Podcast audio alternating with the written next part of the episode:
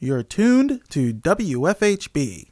Volunteer powered, listener supported, community radio for South Central Indiana.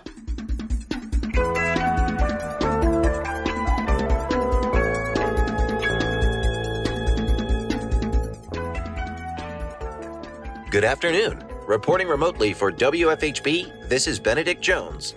And I'm Noelle Herhusky Schneider. This is the WFHB local news for Thursday, July 7th, 2022. Later in the program, Bring It On hosts Clarence Boone and Liz Mitchell speak with Dr. Gina Forrest, who has conducted extensive research on sundown towns in Indiana. More in the bottom half of our program. Also, coming up in the next half hour, concerned parents discussed school safety measures during the latest MCCSC school board meeting. That's coming up next in your daily headlines.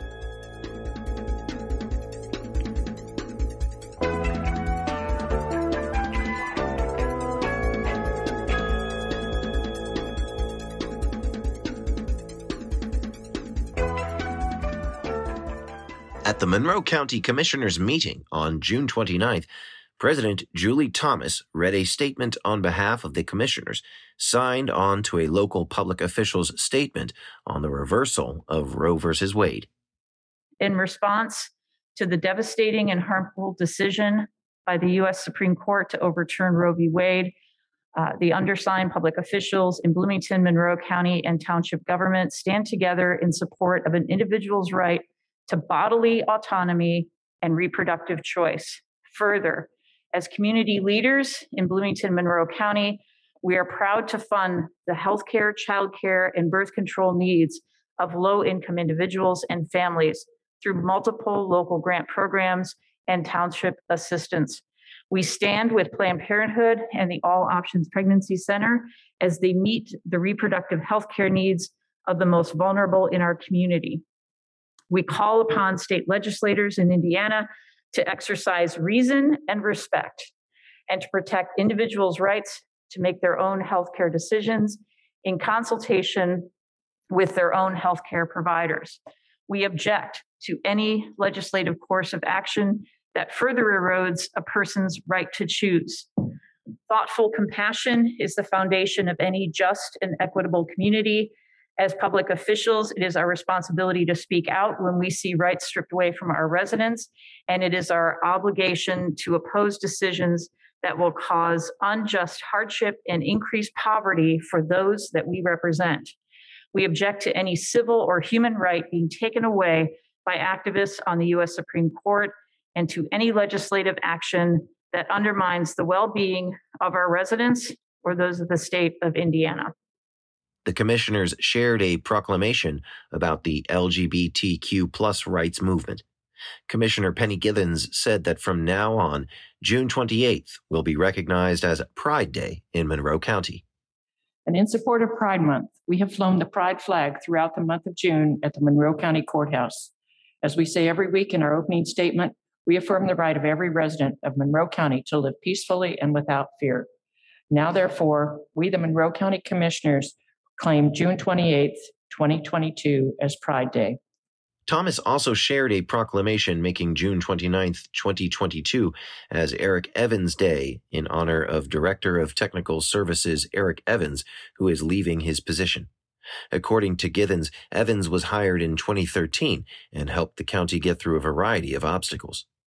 In his tenure as the director, Eric raised the standard for the county's technology and Eric oversaw the migration of data to the cloud, guided the creation of our new website, and provided vital support in the creation of the OpenGov system for the planning, building, and health departments.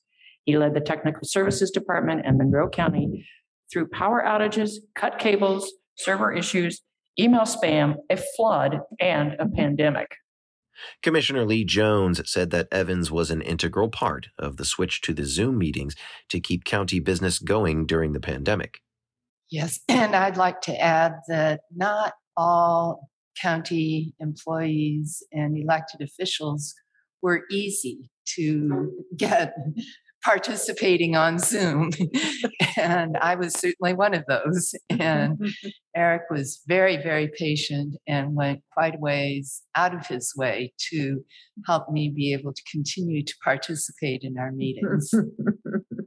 Next, the commissioners approved a request from the Parks Board to fund a Painting in Nature program. Assistant Director of Parks and Recreation John Robertson presented the agreement with Sarah Erickson. Um, so these programs will consist of a 30 minute environmental education activity to begin, and then will be followed by the painting, which will take around an hour and a half. Um, the first event is scheduled at Will Detmer Park on July 16th for anybody that's interested in attending. Um, and then the, there will be a registration fee for for ten dollars. Um, it should be noted on the agreement that the amount is not to exceed $290. That's actually for both programs. So each one will be 145. Mm-hmm. Um, I myself am not a great painter, but I have no doubt that this will be a popular activity. Commissioner Jones asked if there would be an age limit on the program. Robertson said that it would be open to everyone. The commissioners approved the funding unanimously. The next commissioners' meeting will be held on July 6th. During public comment at the Richland Bean Blossom School Board meeting on June 20th, a concerned parent asked the board to rewrite the policy regarding attendance during finals week. If my child needs to reschedule his finals for some reason, we have the capital and the privilege to back that up, to get those exams rescheduled. I'm not trying to sound elitist, I'm being honest about the reality of where we live in this country.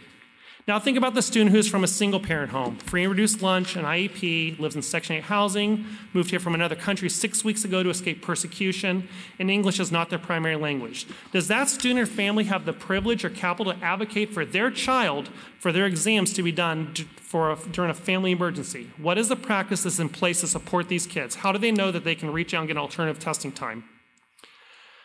Um, okay, last paragraph. It's my hope that you will do what's right by our children. I do not agree with the policy the way it's written, but I believe that it sets children up for failure written to reflect a zero tolerance policy. If you decide to approve the handbook the way it's written, fine. I urge you to give the directive to the RBB administrative team to go back to their teachers to engage in real conversation about their practices, what's best for kids, and develop a plan to support all students based on their specific needs. Assistant Superintendent Matt Irwin asked the board to approve changes to the 2022 2023 classified handbook. Irwin explained that it is a yearly renewal and that they work with Ferguson Law to ensure the handbook is current with the law and board policies. Board member Brad Tucker thanked Irwin for his hard work on the handbook and asked him how it would be shared with the staff. Just, I just want to thank Mr. Irwin and the powers to be putting it together and getting everything updated and uh, clean, orderly fashion because it was kind of a little bit of a mess uh, prior to the last three years. So I appreciate all the time and effort you put into that to getting it updated. Yeah. Um, I assume this is all going to be communicated to the classified staff via the online portal. Irwin responded. Yeah, so it gets posted online and it's on our website. And then at the beginning of each year, we just have them sign an acknowledgement to say, hey, I've had an opportunity to look at look at the handbook. And again, we post it online on the website so that they're able to look at it. Again, it just outlines all of those things that they need to know about different benefits, different policies, different procedures. Um, in that case, hey, you're never going to remember all of that stuff right off the top of your head, and it's easy just to go back and, and, take a look at it. Again, it did take a lot of time to put it together, and it's a lot more um, expansive than what the, the previous one was. Um, but it obviously outlines a whole lot more than what was there, so it gives people uh, a better outline of what's what the expectations are, what their benefits are, how to access that, or who to go to, and that sort of thing. So. Board President Dana Robert Kerr thanked Ferguson Law for their help reviewing the handbook and other contracts on the agenda. The board approved the handbook changes unanimously. The next meeting will be held on July 18th. During public comment at the Monroe County Community School Corporation Board meeting on June 28th, many parents spoke about school safety and asked the board to take more action. First, Elizabeth Bullock shared that she has asked the board to improve their school's safety plan by arming the security officers before and wants to make sure the board takes actionable steps to protect the students. I want to really begin tonight by um, acknowledging an email I received from April about the board stance on rearming SROs. April, I think it's pretty clear we disagree about this particular issue, but I really appreciate your willingness to at least listen respond and dialogue with us. Um, I think it's added a little bit of humanness in this otherwise somewhat stoic and seemingly ineffective public comment process. So um, from that email, I think it's my understanding that the board under no circumstances plans to rearm SROs. Um, you also stated in your email you believe that law enforcement is not equipped to handle high-powered assault rifles used to attack in attacks such as that in Uvalde. Um, and you suggested I focus my efforts on better gun sense laws. So I want to be really clear um, that I've come to this board meeting month after month requesting that MCCSC make improvements to school safety plans that are preventative and immediate in nature. Um, gun sense laws are absolutely part of my big picture mission, um, but not something the school system can implement today that's going to keep our children safe. So at this time, I don't really believe that the board is doing everything they can to really reduce risk of fatalities in the potential um, situation of a school shooting. Concerned parent Maria Douglas agreed, saying she would like to see the board increase school safety measures. This is the ninth month I've attended the meeting to talk about the need for increase in school safety. A lot can happen in nine months. Some of us could have had a baby in nine months. Laws have been passed. There have been over 27 school shootings and 83 students and staff killed or injured, according to Education Weekly. And remember, no one is left uninjured in any of these school shootings. So 83 is a very low number because of psychological and mental health uh, trauma that happens when uh, there's a school shooting. Um, last month's meeting took place in the early hours of coverage on the Uvalde shooting. At that point, we had no time, or we at that time we had no idea the carnage and mistakes that had been made, but we do now. What have we learned? What are we going to do differently? What precautions are we going to take? We've asked for a robust and properly trained SRO program as I as I felt this was the simplest easiest, least invasive, cost effective measure uh, since, as Elizabeth said, they're pulling down funds. Um, it's been made clear that's not going to happen. So, what are we doing? Again, like she asked, are we holding active shooter drills in our empty schools this summer? Are we training our current SROs? Are we collaborating with local law enforcement? Are we building relationships, creating tactical plans? Are we working on transparency and timely communication with faculty and staff so they can act or instruct according to the situation? And are we looking at any immediate short term solutions to prevent guns of any type from entering the schools?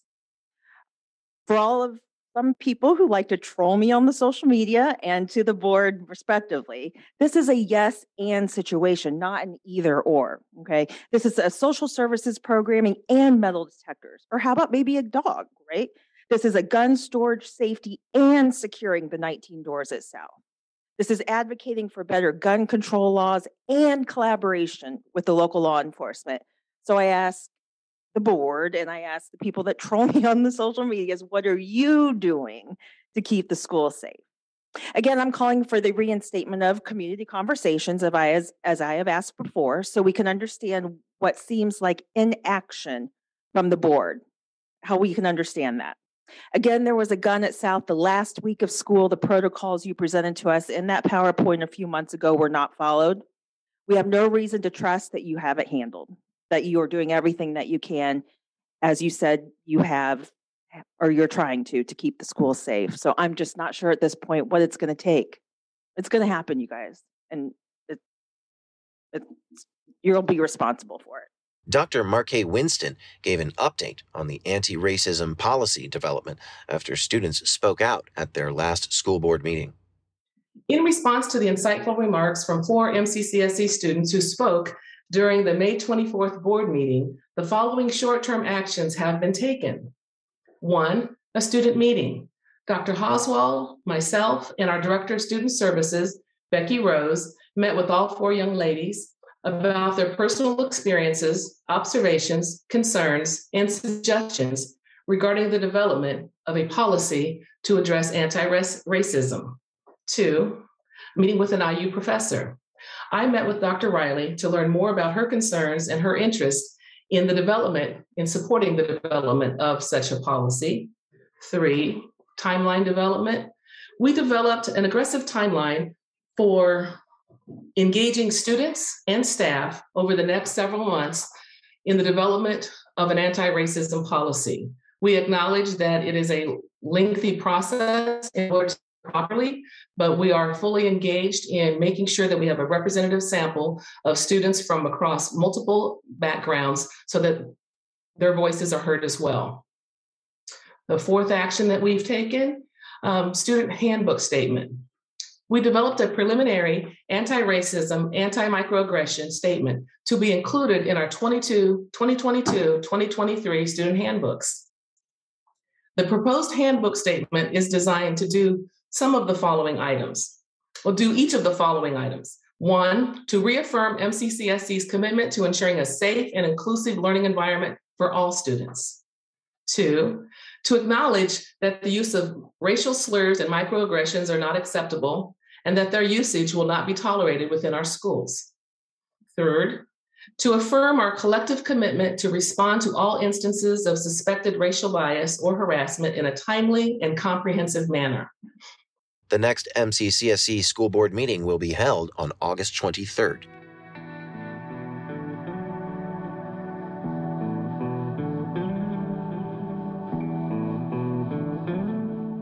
In today's feature report, Bring It On hosts Clarence Boone and Liz Mitchell speak with Dr. Gina Forrest, who has conducted extensive research on sundown towns in Indiana. Dr. Forrest graduated from Indiana University Bloomington with a Master's of Public Health and a PhD in Health Behavior, focusing on health inequities. She was a former Chief Diversity Officer with the Indiana Supreme Court. We turn now to that excerpt from Bring It On.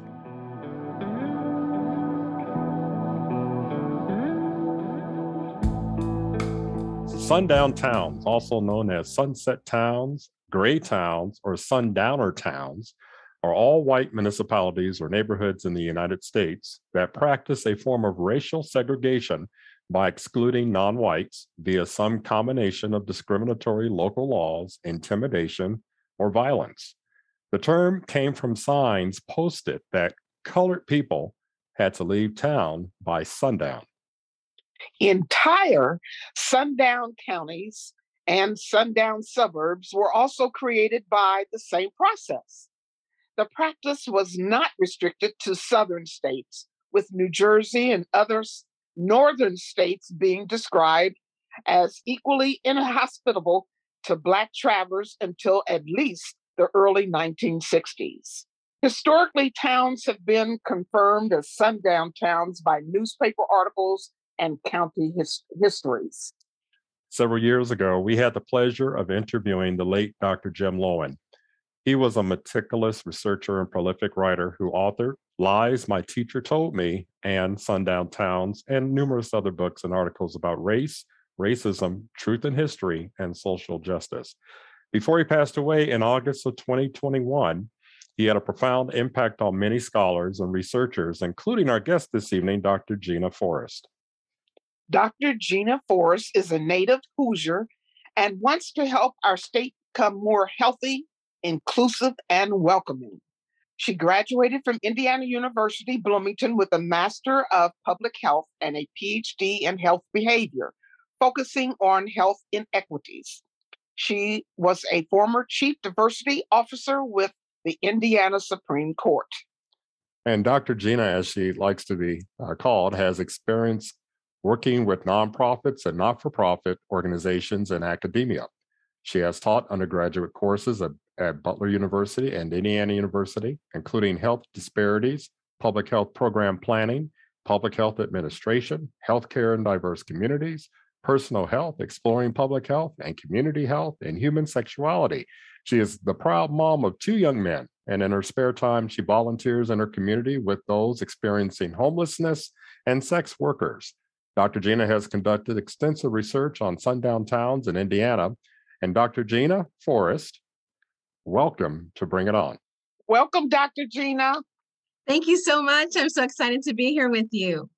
Should I uh, should I also use Dr. Gina rather than Dr. Gina Forrest uh, with the MPH and and a PhD in this and that and that.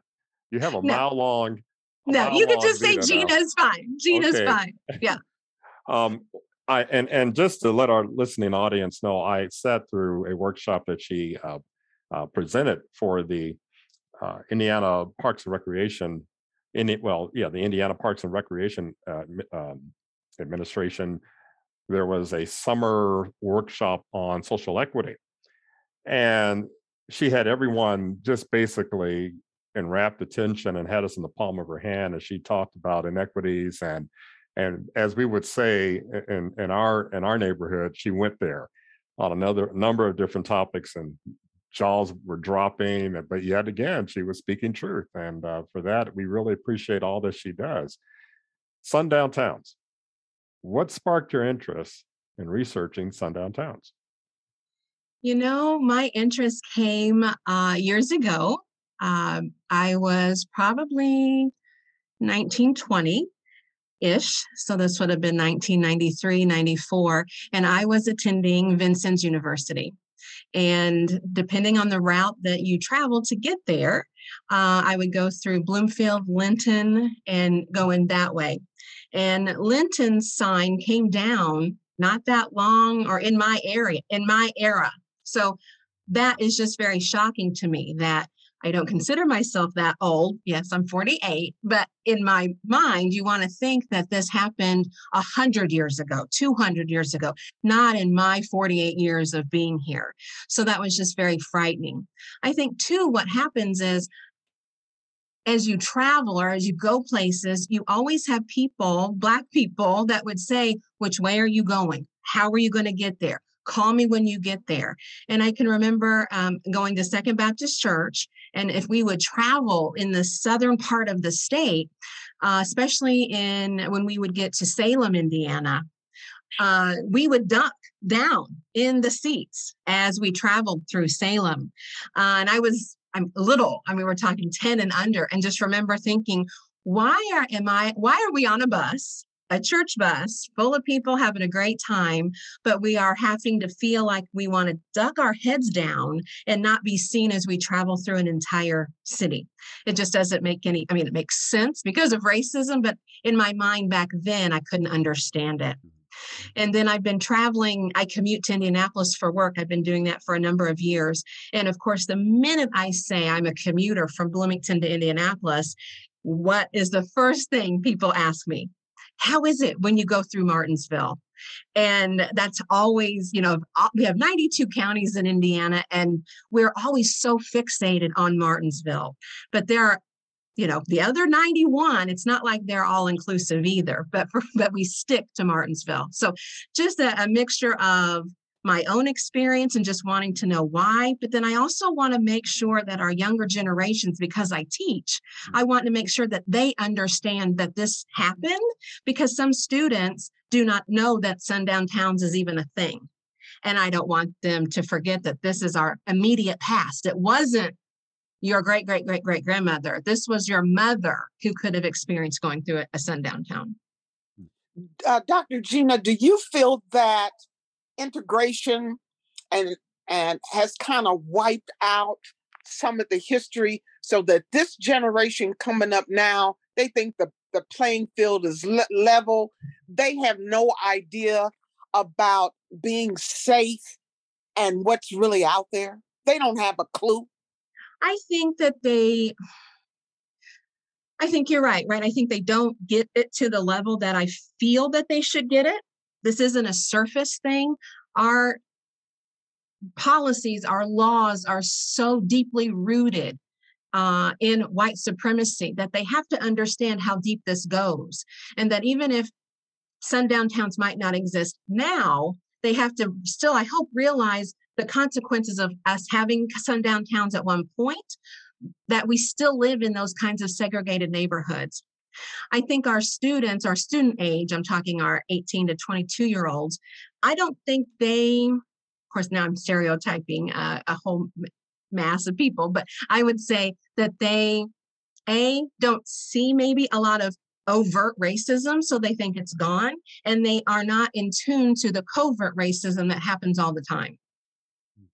Okay, your definition of a sundown town is a town that that says uh, either has uh, um, overt signs that says "be out" right before the sun goes down. That's your definition of a sundown town. Correct. Because I do a lot of traveling, and believe me, you me, I see a lot of all white towns. Yes. And we don't and we don't think of it that way. We just think, "Oh, we're in Indiana, you know, it, no big deal. So what if town X has all white people?" We don't it's like I want us to think back though, why did this happen? We have to understand our history so we can move forward and not repeat itself.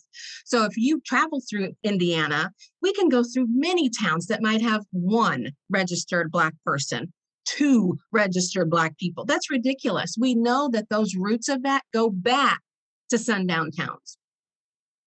Yeah. I um I I I want to jump in as far as what you just stated that statistic, and while you didn't quote an official statistic, I was told oh about maybe at least maybe ten years ago that there is someone of color, someone black in all 92 counties of Indiana. Yes. And I don't know why that shocked me back then. I, I just I just don't know why. But now listening to this conversation, what was this a sort of a um, an offshoot of Jim Crow? Sort of the last vestige of Jim Crow in Indiana? Yes, exactly.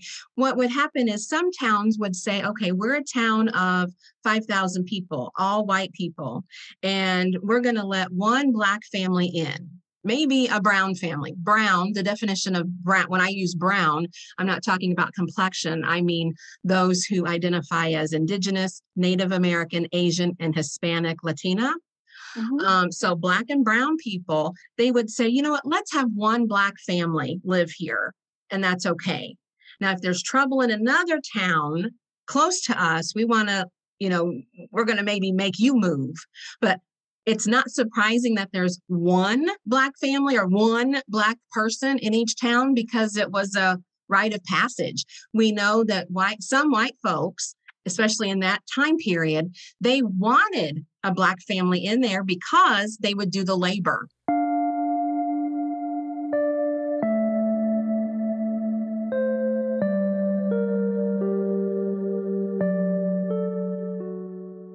Support for WFHB local news is brought to you by MPI Solar, a Bloomington business specializing in solar hot water, solar electricity, and solar hot air systems. MPI Solar designs and installs solar power generation systems that encourage independence and individual responsibility. More information online at mpisolarenergy.com.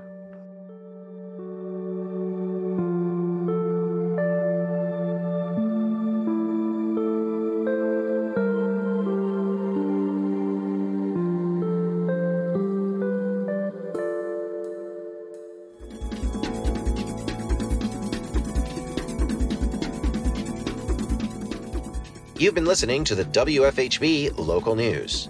Today's headlines were written by Noel Herhusky Schneider in partnership with CATS, Community Access Television Services. Our feature was produced by Clarence Boone. Our theme music was provided by Mark Bingham and the Social Climbers. Engineer and executive producer is Cade Young. For WFHB, I'm Noel Herhusky Schneider. And I'm Benedict Jones. Thanks for supporting Indiana's only volunteer powered, listener supported, independent daily news program. You can hear tonight's full broadcast online at WFHB.org.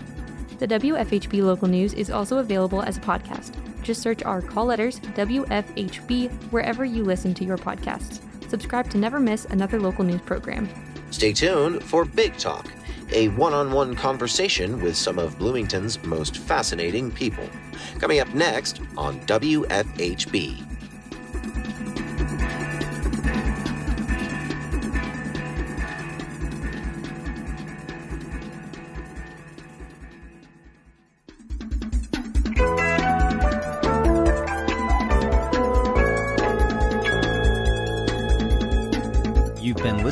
WFHB local news on WFHB Community Radio.